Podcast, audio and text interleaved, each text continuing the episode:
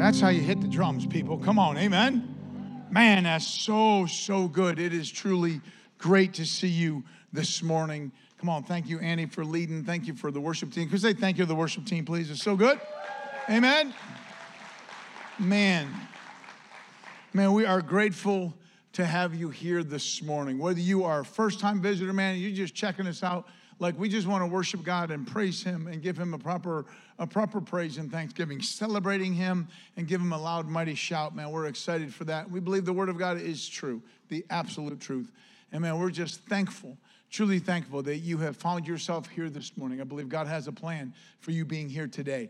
And I'm excited that you're with us this morning. If this is your first time, or if you've been with Renee and I since the living room, there is a large handful of people that have been with us from the start of this church, from the living room and to where we're at today. And I'm so grateful for those who've been so faithful and those who've been so loyal to this church and God's plan for this church. You have bought into the vision of Believers Chapel and what God has for building his kingdom in this region. And I'm grateful for all who've been here and been a part of this church for a long time, who've been a part of my staff and leadership team for a long time. Like, it's great when you just are we're just in a great move right now as a church, man. God is doing some great works in and through the people of this church as a whole, and we're excited about it. Quick announcement, some great news. WDCX, maybe you've heard me mention WDCX. They're a Christian radio broadcast channel out of Buffalo, New York, and this is a huge channel. They go all the way up into Toronto, huge Canadian audience, huge from Buffalo and beyond. It's just fantastic. Believers Chapel is now partnering with WDCX. That's starting next Sunday, first Sunday in May, going through May. And for the next 2 years, we have contracted for 2 years. We are going to, listen, this is your moment, like church, this is your moment. It is the 11 o'clock service from 11 to 12:30. We are live on WDCX going through just through the radio airs. We've been asking God open doors and give us a broader territory. We have been in communication with WDCX for years. I've known Zach Boron and Neil Boron for years. Zach and I worked at a Christian camp years ago, built a great relationship. And I love where you have no idea. Watch this, please hear me. Side note, you have no idea where a relationship might go. Like, you have no idea that just from a Christian camp meeting this young guy, Zach Boron, that we would be and continue in such a relationship that God built, such a relationship that even today, starting next week, because of that contact years ago, Believers Chapel is going to be on the radio from 11 to 12:30, going so far and so wide that the gospel's going out. We're excited about WDCX. They stand firm on the truth of God's word. They're pumped to partner with BC. It's about $12,000 a year. I'm excited that we are just going to continue to fundraise, and God's going to do a great work financially even through that. But we have been waiting. We've been patient on this, because we have been in conversation for over a year, true story, over a year with WDCX, that they've wanted us on the radio. They know who we are. They know our worship. They know our heart. They know that we are for and towards the word of God, standing firm on his word at all costs. And they're like, we want to partner with that. And we've just revisited it, and we felt like it was the right time to be able to do that. So 11 o'clock, like, when it comes to radio, like, I need you guys juiced up a little bit when it comes to like letting Canada know God exists, baby. Here we go. Let's go. Amen to that. Now, we're practicing, baby. We're practicing. Nobody knew it, but they were here last week, and we did a complete dry run. We were on the air last week with great results. So we're excited to partner with that. There's a cost to it. We're going to fundraise for that. We believe that finances will come in. God will provide. And we're excited for the 2-year contract. And then God, who knows, if the Lord would tarry, maybe we'll continue that. We hope to. It's a great, great channel. I'm actually going to be on the air tomorrow from 2 to 3:30. We're going to be on the air covering some different things, promoting this, and it's going to be great to be with those guys. We have a blast. There's Bills fans. I'm a Steelers fan. They lose, I win. It's just a simple thing. We've had a heck of an offseason. We're going to listen, maybe not Buffalo so much because they're about the Josh Allen stuff, but maybe I can get Canada into the Steelers uniform. When we hit Canada, they're going to realize, man, what it is to really win. Because our offseason and the whole NFL draft, I think we were number one. And it's just amazing. But I love it. Leonard. You know, what is it like to be so close to something and then fail? Ask a Bills fan. Just ask a Bills fan. They'll tell you what that feels like. You know, you guys are all excited about playoffs. We get excited about championships. I'm just saying, you know. Welcome to Believers Chapel. If you're new to this place, we're pumped you're here. Another announcement, last announcement is this, and then we'll preach. If you are a Houghton student, and we have several Houghton students here, there's been stuff that's been going on at Houghton. I'm excited to stand with Houghton for some things. I'm pumped about it, but this is the deal. If you are a Houghton student, man, I want, or an alumni, or you've graduated from Houghton, like I want to meet you in my office right after service. I did this at the 9 o'clock. It was amazing.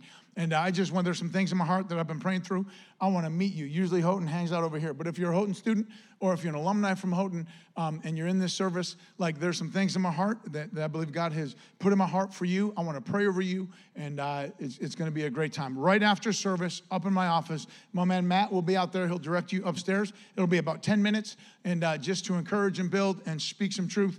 And I'm excited for an opportunity to speak to you. Again, about 10 minutes, right after service, meet up in my office if you're a Houghton student or alumni, and I'll just share what's been in my heart. Come on, if you could turn to James chapter 5, please. But even in our time of worship this morning, man, I just want to share this. This is what verse came to my heart during worship this morning, Psalm 31, and it says this.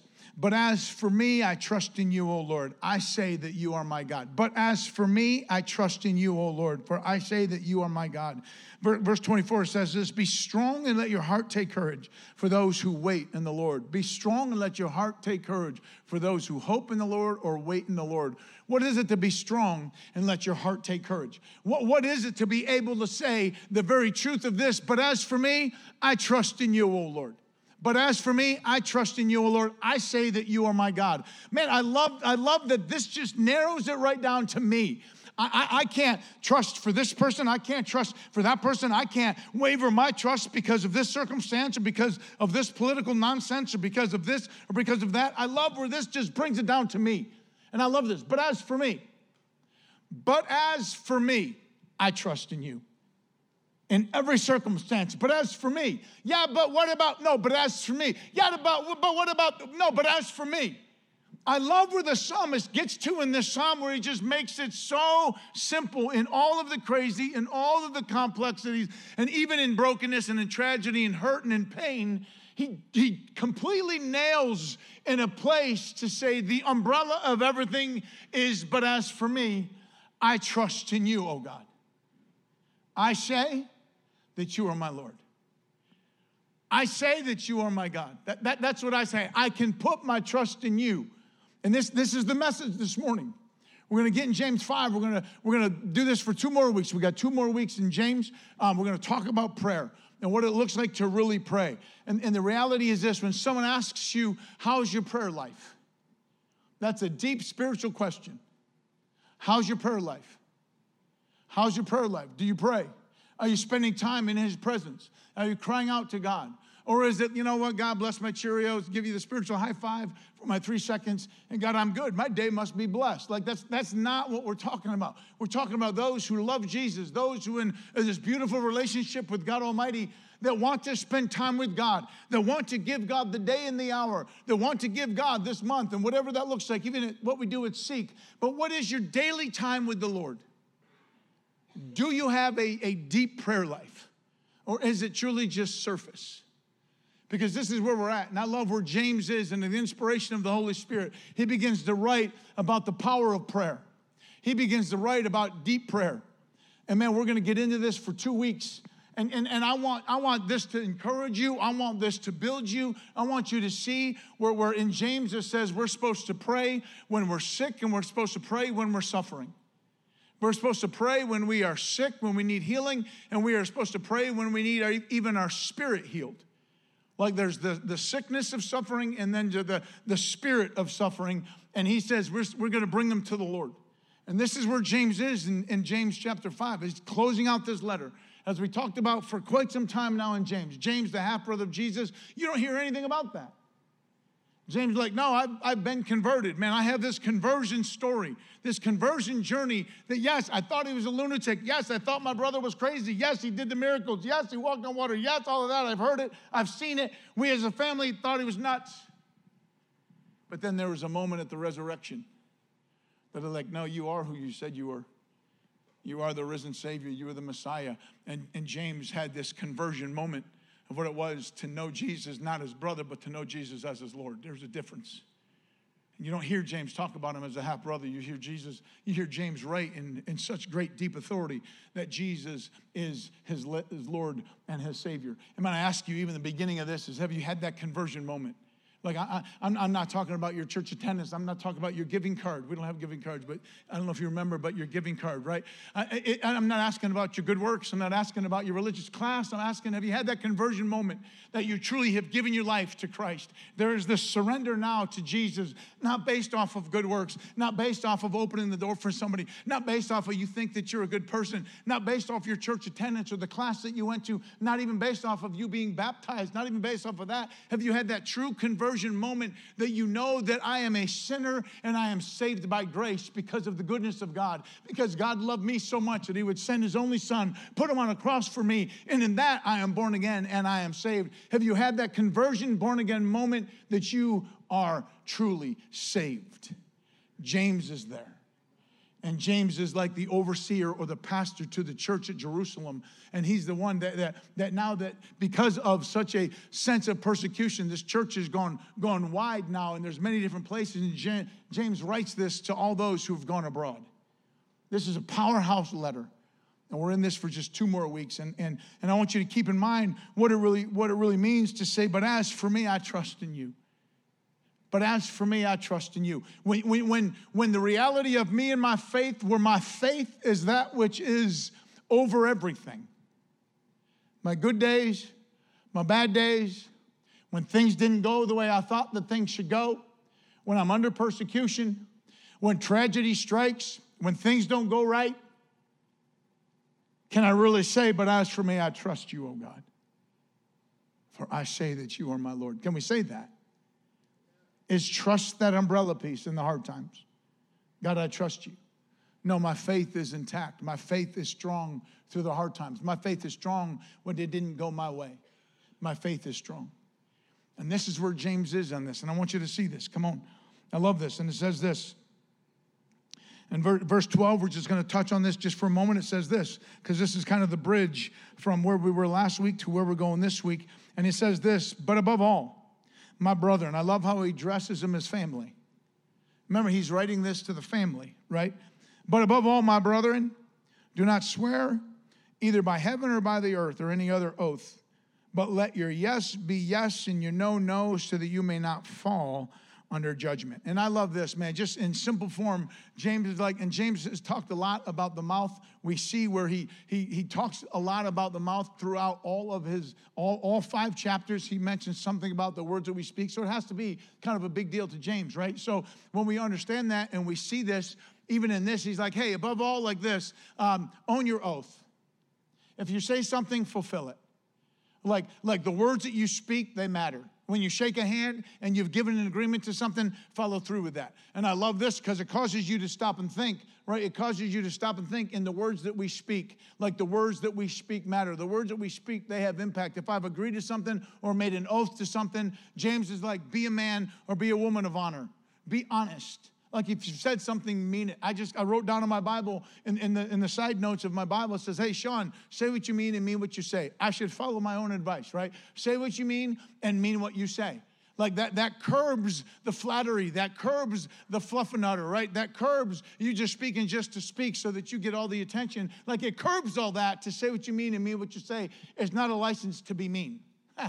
Like, doesn't mean like, well, okay, I can be mean then because that's what I think. I think you're a tool. So I'm going to tell you a tool because Sean says that I'm supposed to say what I mean and mean what I say. Well, don't be a jerk either. So it's that as well. There's also this amazing word that says, shut up. Zip it, right?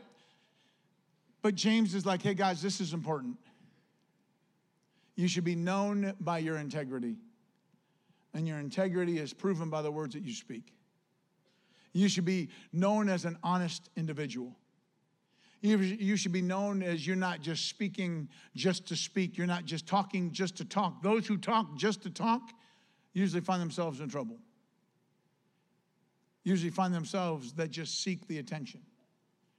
They're usually filled with flattery and fluff. And James is like, no, listen, own your oath. Be honest. Be a person of integrity. Fulfill what you've said you're going to fulfill. If you said you're going to do it, go do it. If someone's entrusted you with something and you said that you were going to fulfill it, go fulfill it. Go do it. Be a man or a woman of your word. This is what James is saying. James says, hey, above all, like this is so important. Own your oath. When you say something, mean it. Don't just say it to say it. I think this is probably one of the times most abused is when you say, oh, I'll pray for you. Well, have you? Did you just say that in the text? Did you actually say that in person? You actually didn't pray for that person? See, there are times, not every time, but there are times you're like, listen, it's Walmart. I know, we're in Stuff Mart, we're in aisle 5, but let's pray right now. Let's get her done. If you're asking me to pray, I don't mind praying right now. I'm not worried about what Stuff Mart thinks. Man, let's just pray. And a lot of times we're like, are you serious? Yes, and they love it. It's not, oh, I'll pray for you, and then we just get in our cars, we drive away, and we don't even think about it. Like, own your oath. It's just simple stuff, right? It's just simple stuff.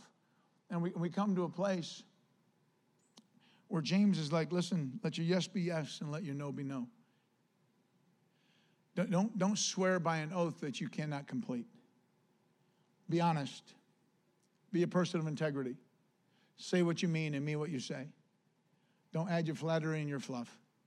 Don't add it for your own attention. Own your oath. That's what James is saying here in verse 12. And then he gets into this. And it's amazing because he's saying own your oath. And then he goes right into what it is to really pray. If you're sick or you're suffering, we're called to go before the Lord.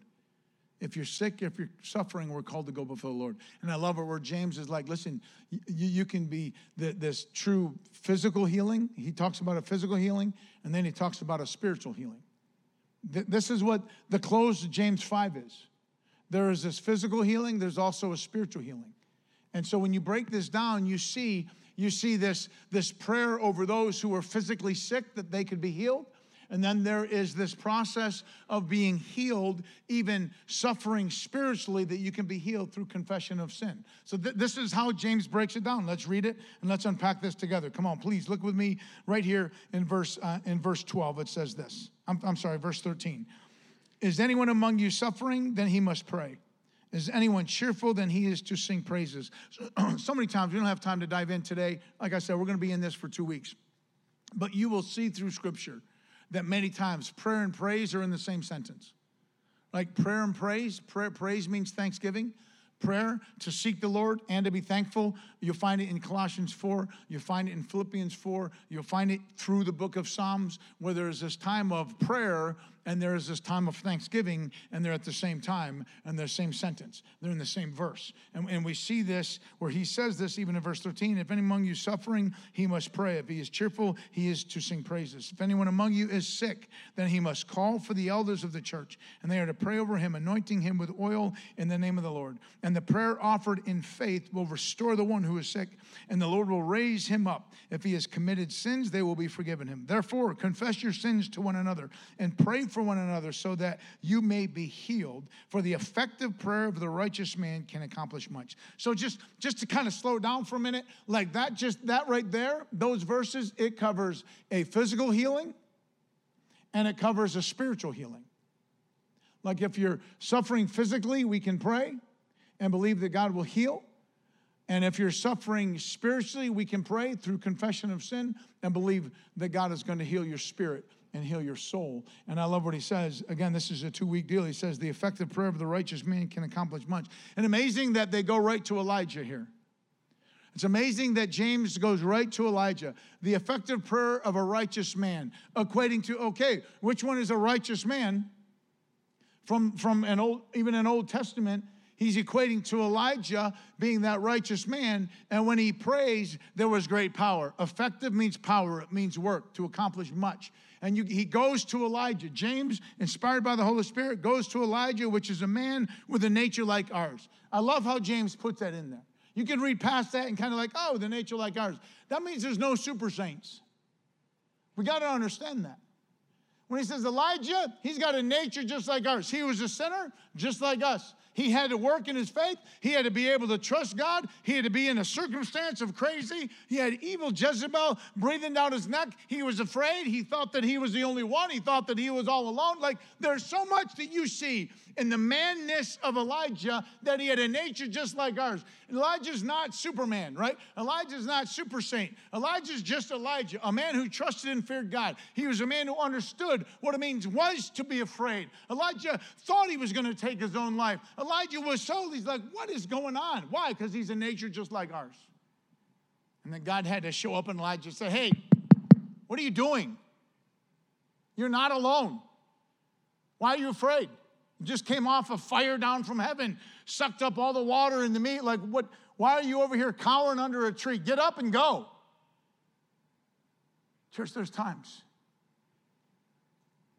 that when you realize there is a struggle and you realize that there is just a hard season, you realize, God, what happens when I didn't get what I asked for? What happens when life didn't go the way I thought it should go? What happens when tragedy strikes?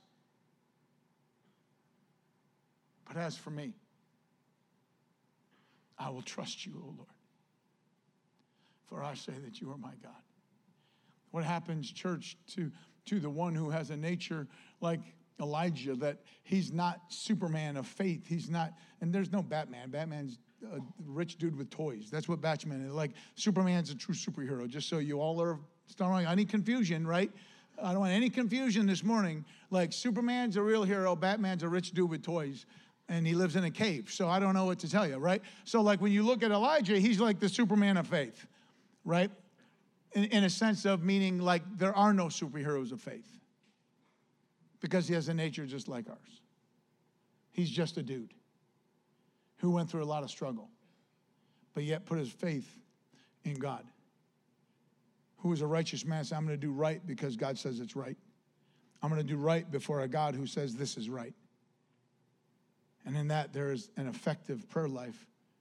And Elijah prayed that it wouldn't rain. And it didn't rain for 3.5 years until he prayed again for the rain to fall. Like, that's where Elijah's faith was. That's where Elijah's trust in God, where he's like, listen, it's not going to rain. I'm going to pray that it not rain. I mean, listen, if you are a super saint and if you could actually pray, God, if it couldn't rain during the daytime, like, I would love and appreciate in our area to see some sunshine, right? If you're like, I'm an Elijah level, like, this is great. Like, if you want to pray with me and agree, God, if it could only rain at night when we sleep, amazing. Let it be sunny all day, and if it has to rain, let it rain at night. Who will agree with me that that's a good prayer? Right? Let's pray that in our area, that it just seems to be cloudy a lot, right? You all got duped in April because it turned 80 and sunny for 1 week. Y'all thought summer showed up, and who knows that it still snows in May? Who knows it snows in May, right? Y'all got duped, thought, oh, man, spring has sprung. Spring ain't sprung. It says spring on the calendar, but it might snow this week. Oh, by the way, so if we're going to be effective and pray like Elijah, let's say, God, it can do that at night, but 60 and sun for May during every day would be amazing. Let's just believe for that, right? That would be incredible. But anyways, when you look at this, you see what it is for just a dude, a man, who's got a nature like ours. He's not Superman, but he was a righteous man. And his prayers were effective. They carried great power. They carried great weight to it. So let's go back and let's just kind of unpack this. That's just kind of the intro, and I just want to take some time and look at this, even in regards to praying for those who are sick. Listen, I've been in church my whole life, man. I'm a cradle Christian, right? Born into a home that has an incredible deep heritage of grandparents and great-grandparents and great-great-great-grandparents who just loved and followed truth. So I'm a cradle Christian. I've been in many different churches, like from the strict Baptist legalistic to the crazy charismatic side. God has allowed me to be under both and be a true, I feel it's a true balance. So when you start looking at what it means to be healed physically, I believe this. I believe that there are some extremes. I believe that there is the extreme, and you should never park in the extremes, church. Believers Chapel will never park on an extreme. I believe that there is both extremes, I believe, aren't aren't good. There's an extreme that says every time you're sick, if you pray with a prayer of faith, you will immediately be healed, and you should be healed every time. Like if you're sick or you have a disease, and every time you pray, that should be immediately lifted, and that is a miracle of God. And if you're not healed, then you lack faith. That's an extreme that we will not carry in this church. We'll hit that in a minute.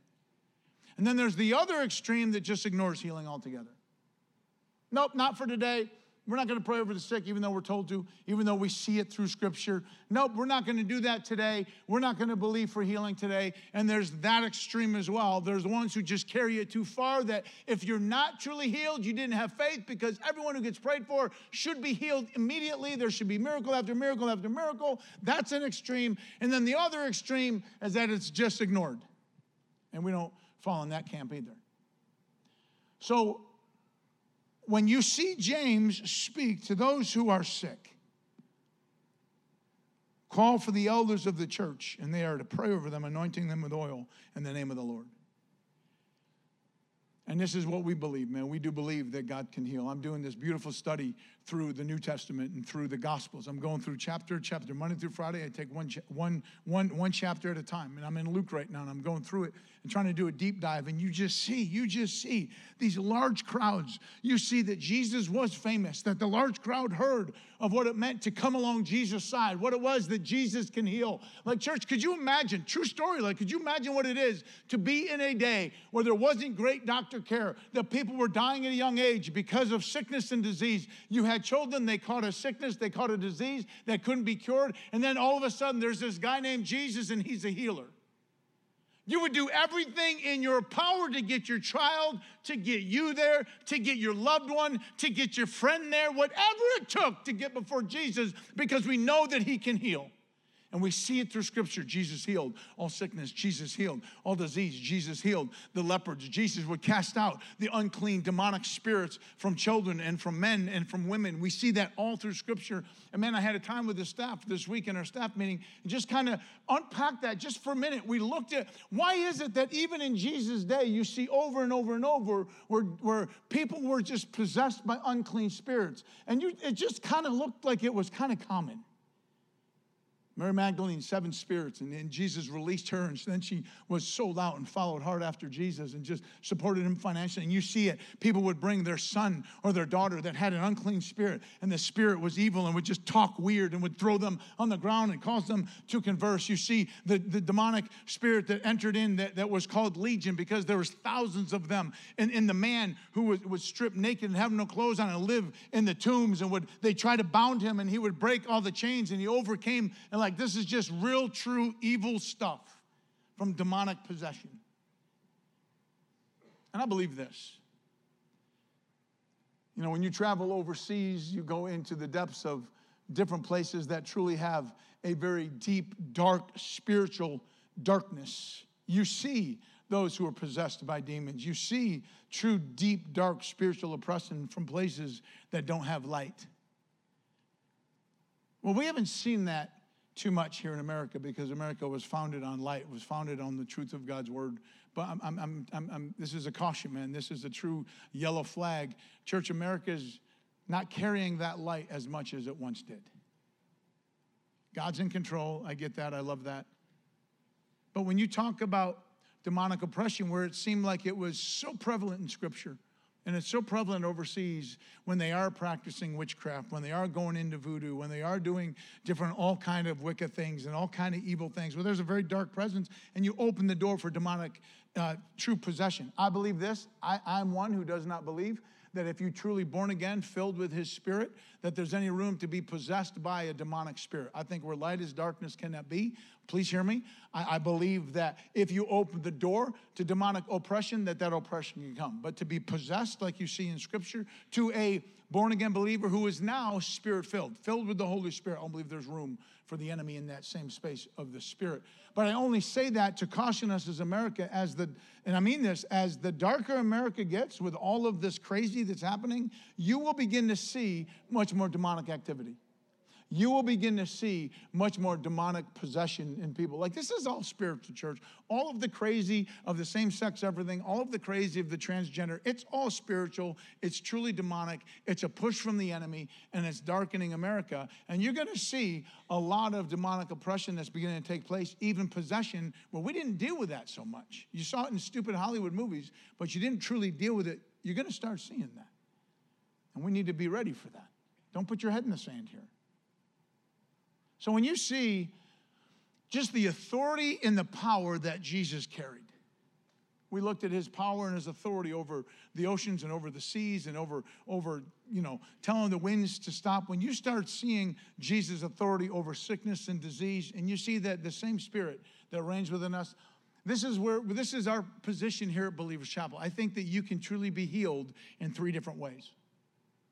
I truly believe in the miraculous immediate healing. I believe as if we lay hands on you and we pray over you. I believe it doesn't even have to be in that sense. We do have anointing oil here. We love to pray at Seek. We clear out spaces. We pray every Sunday after church. If you need prayer for any reason, we'd love to pray over you. We do believe on the laying on of hands. We do believe in anointing of oil. I believe that as you pray, even over your own children, that you're anointing them with oil and you're praying. I believe that God in the immediate can do a miracle. I believe that, and we pray for that, and we put our I trust God on that.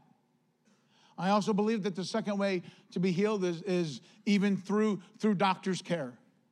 Right? I'm not giving a stamp of approval on modern medicine. I'm not giving a stamp of approval on any type of modern things that are happening. I'm not saying anything like that. I'm saying, listen, when I had my skiing accident and I was found in a hospital where my leg was shattered literally in pieces, I tell you, I am forever grateful for medicine where a doctor knew exactly what to do, that blood vessel wasn't severed to bleed out. I am excited that he was able to put all of my pieces back together again. I feel like Humpty Dumpty, right? I am truly forever thankful for modern medicine. I'm thankful for doctor's care, right? I believe that if you have a tragedy of an accident I believe that the doctors can put your hips and your ankles and your legs and things back in. I'm excited they know how to stop bleeding so you don't bleed out.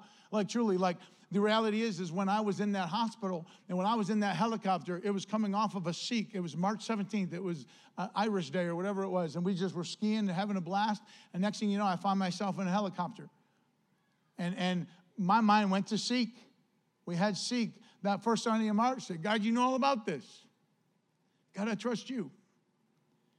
So, like, it's not any type of hit on medical procedure. I'm a big fan of our doctors. I'm a big fan of our nurses. I'm a big fan that they know how to open me up in such a way. I've got all these marks down my leg where he said, listen, you got to understand what happened. Like I had to have my nursing staff and my residents come in and they had to put all of your pieces like a puzzle while I hammered this titanium rod down your leg. So, I was kind of hoping it would make me faster. I'm like, all right, I'm like the bionic man now. Like, let's go, doc. Like, put some springs in there. Like, do something that'll make me faster. That would be amazing. I don't think that worked because I'm not faster. But, like, you know, you hear what I'm saying. I do believe that God miraculously in the moment immediately can heal because you see it in Scripture. We're called to pray for that. I'm a big fan of our doctors and our nurses that can put pieces back together. I'm a big fan of those who would have a heart attack, that there's a doctor and nurse that knows what to do to bring you back. I'm a fan of that. I believe that came from the hand of God, that we are grateful for that. And I believe the third way that God heals is truly by just simply going home. And church, there's times that when you understand we believe in healing, and sometimes that just means it's time to go home. See, the first extreme is that extreme that would say, listen, they died because you didn't have enough faith. You didn't pray that effective prayer that is filled with faith. There's something in me that boils when I hear that. The person says that didn't do the funeral of a 3-year-old. The person saying that doesn't walk through the parents that have lost deep loved ones due to a sickness, that have prayed, that have fasted, that have believed, that are strong in their faith. Like stuff like that, I'm like, you just need to shut up. Why are you saying that? Like, oh no, it's because of a lack of faith that they weren't healed. No, it's not. Because I know people who stood firm on faith. I know people, I've done funerals of little ones, little children that have lost their lives to sickness, and the parents have fasted, and they have prayed, and they have believed, and they still walk in faith today. So it's stuff like that, I'm just like, that bothers me. Because then it brings an anger, and then it brings, and why didn't God, if he's supposed to, why didn't he? And there's so many times that we just, as a pastor and as one who sits, and we have a great pastoral care here, who just simply sit by someone who says, I just don't know. Why did this happen? I don't know. But what happens when those who have great faith, that in the midst of tragedy, in the midst of fasting, in the midst of praying, in the midst of believing, it didn't go the way that we thought it was going to go. I have seen those who have the greatest faith, people that I love,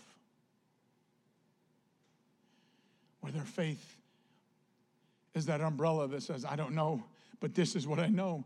But as for me, I will trust in you, oh God. They put their trust, they have prayed for healing. They have believed for healing. But the healing took place on the third way, which was just to go home and to be completely and totally and perfectly healed. And it's amazing to see those of faith to just put the umbrella to say, I trust God. My faith is intact. I trust him. I'm broken, but I trust him. I'm hurting, but I trust him. But then in that, you'll hear, I've never felt closer to God. Because when I draw near to him, he will draw near to me. What is it to say, God, I trust you? When it doesn't go my way, God, I trust you. Church, please don't buy into a false gospel presentation that says, hey, you didn't get it because you lacked faith. Please turn that off. That will just breed bitterness. That will breed discontentment. That will breed. That's just simply the blame game. That's the whole thing from the garden coming back, going, well, if I'm going to blame anybody, I guess I'm to blame that this happened. Are you kidding me? That sounds like shame. That sounds like condemnation just being built up instead of, I don't know why, but I trust God. And I've never felt closer, even in the midst of tragedy. See, we do believe that God can heal. And we do pray over and lay hands on people, and we believe that God can do a miracle. I believe in the word immediate. And you read the Gospels, you see immediately, and immediately, and immediately, and immediately, and immediately, and immediately. That means in the instant. That means now. That means it happened. Healed. Grateful for doctors and nurses. And then there's the ultimate healing, which is perfectly healed at going home. So what happens when you keep a good balance here in James 5? Because it's been used to exaggerate healing. It's been used to bring a false side to healing. What happens when you keep it in a true balance? That you can just come back to the simplicity of, no, but I trust God. Yeah, but you prayed. Yeah, but you did this. But as for me, I will trust God. Yeah, but what about? Yeah, but as for me, I will trust in you, oh God. For I say that you are my Lord. No, but as for me, I trust in you. Church, what happens even in today when there is this beautiful shift that would take place in you? So what happens when it's true, real faith? And you got to understand, man, what was James? What's the title of this whole series? Faith on Display. Faith on display. What happens when your faith is on display in every circumstance, that your faith has risen to the top to say, but as for me, I trust him. Yeah, but you just lost, but as for me, I trust him. Yeah, but this was it. Yeah, but you prayed and you, no, but as for me, I trust God. Why did it happen that way? I don't know. But I trust him. And you walk in this beautiful, truly deep relationship with the Lord.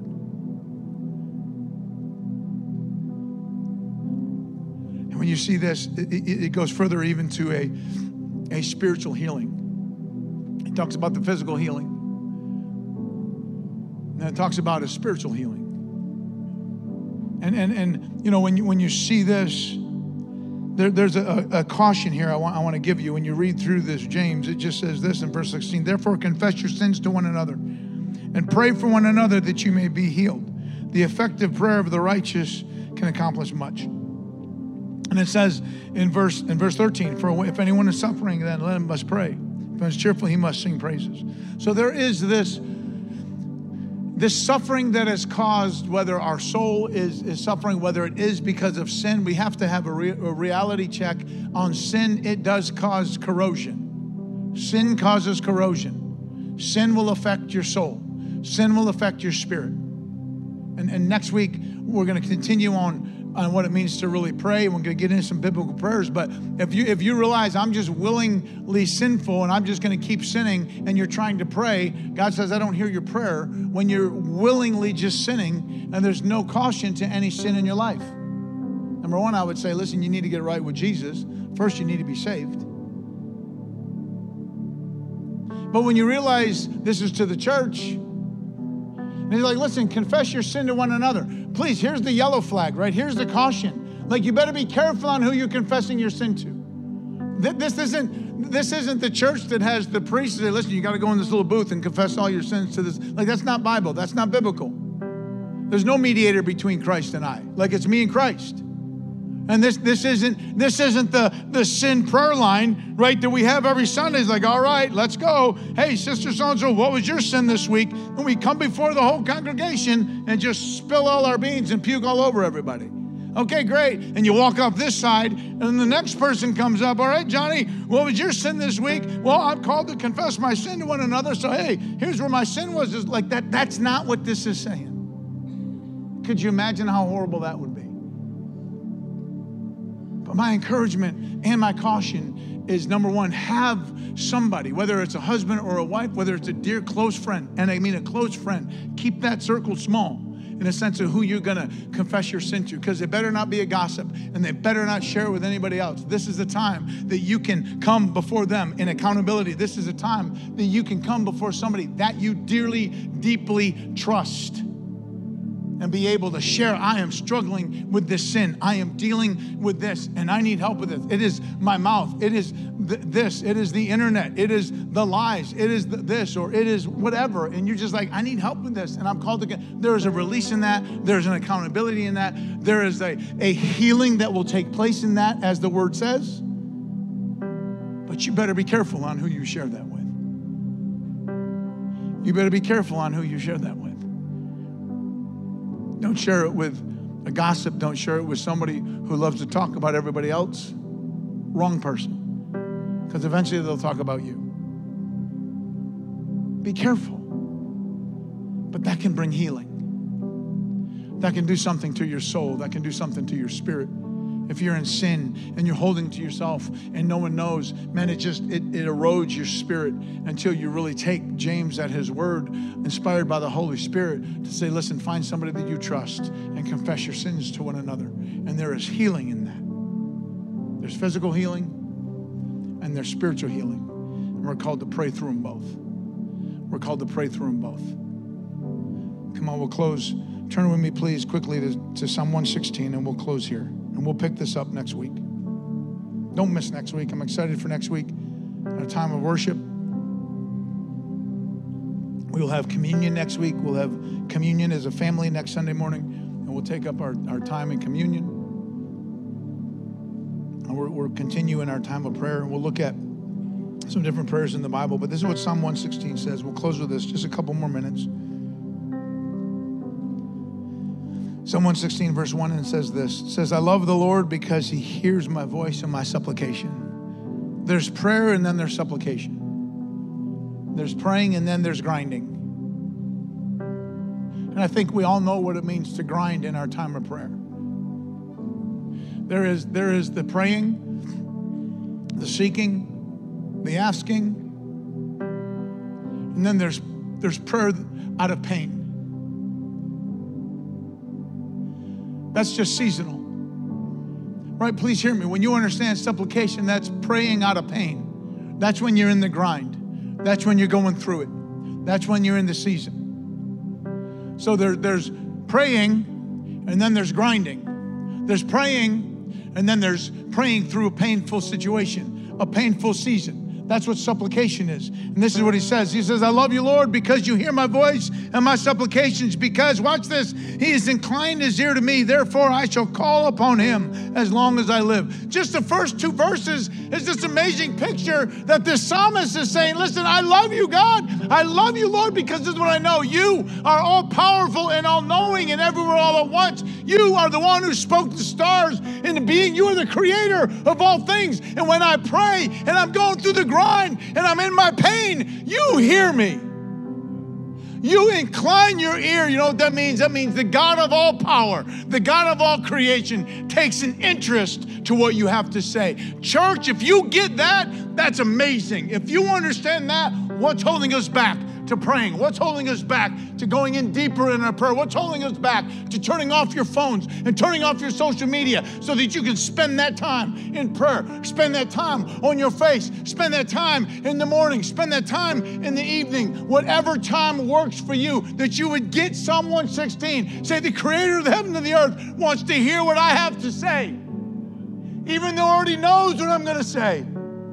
He already knows what you're going to say. But he wants to hear from you. That's where he's at. And maybe you're like, he must have been in just an easy season. No, supplication says, no, he was in the grind. Supplication says, no, I'm praying through my pain. Because this is what it says. This is where he was. Verse 3, the cords of death encompassed me. The terrors of Sheol, that's that dark, that's that place of the abyss. That dark place is another word for hell. Came upon me and found distress and sorrow. Like, he's in it. He's there. He's struggling. He's in pain. He feels like all hell is coming down on him. He's in a place of sorrow. He's in a place of pain. And then he just simply says, I love you. Because even in this place of pain, even when I prayed and it didn't go the way I thought, I feel like hell's all coming down on me. I love you. Because I know you hear me. Because I know you are interested in what I say. How great is our God? Church, how great is our God that it can hear the millions and millions and billions of people across this earth now at the same time begin to cry out to him, and he leans in and he hears everyone. That is just the greatness and the power of Almighty God. And this is where the psalmist is. And he says this, verse 4, then I called upon the name of the Lord. O Lord, I beseech you to save my life. Gracious is the Lord and righteous. Yes, our God is compassionate.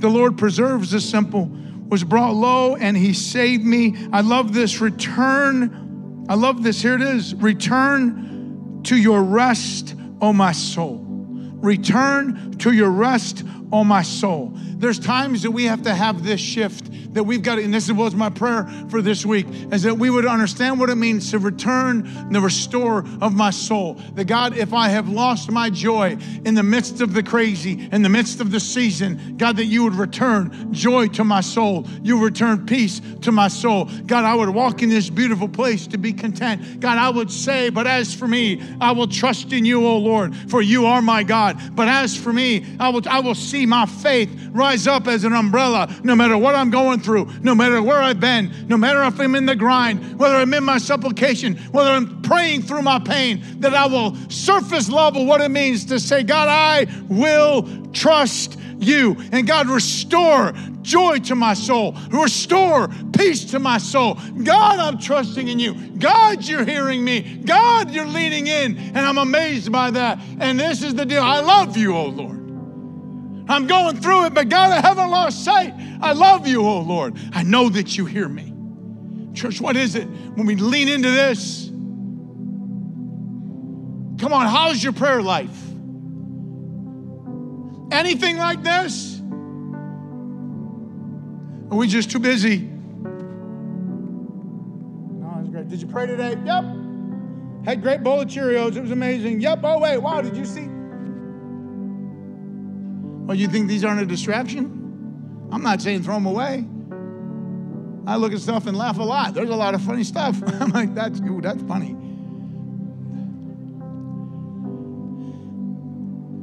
But it's not a priority. How's your prayer life? How's your prayer life? It says this, for you have rescued my soul from death, my eyes from tears, and my feet from stumbling, and I will walk before you in the land of the living. Verse 12, what shall I render to the Lord for all his benefits towards me? No, God, you are good. What happens, church, when you say, God, I trust you? We close with this, God, I trust you. I've prayed and I have believed and I have trusted and I have fasted and it didn't go the way I had thought. But God, I trust you. What is it if you're in the middle of where the psalmist is and he says, God, you are good. God, you are good. God, I'm struggling, but I know that you are good. God, I am broken, but I know that you are good. God, it didn't go my way, but I know that you are good. And God, I trust you. But as for me, I trust you. But as for me, I trust you. God, you are good. I love you, Lord, because I know you've heard me. And God, I trust you. Come on, if we could stand to our feet, please. We'll finish this next week. Church, where are you in this? Well, how's your prayer life? Well, Sean, I don't really know how to pray. It's you having a conversation with your Creator. It's you having a conversation of your joys and of your sorrows. It's you having a conversation, truth. Like next week, I'll give you some ammunition for that. Next week, I'll give you what it means to pray certain things within the Word of God. If you're going to pray and don't know what to pray, pray the Word. See it in Scripture. Pray the Word. I don't know if we talk about prayer enough. We talk about it often. But I don't know if we really talk about it enough. It's a daily activity before the Creator of the heavens and the earth that He leans in and is interested in what you say, even though He already knows what you're going to say. He already knows what you're going to ask before you ask. It's beautiful. Come on, try it, man. Put away your phone in the mornings and just get before the Lord. If you're tempted to get back out, just get on your knees, turn it off and put it away. Put it away at night and get on your knees before the Lord. How's your prayer life? Faith on display. That's James. Faith on display. Come on, Father, we love you. We thank you. God, I pray that there is just a truth of your wording, the seed that would come into our spirit today that would just begin to bear fruit. God, I pray that we would be those who are prayer warriors and not prayer wimps.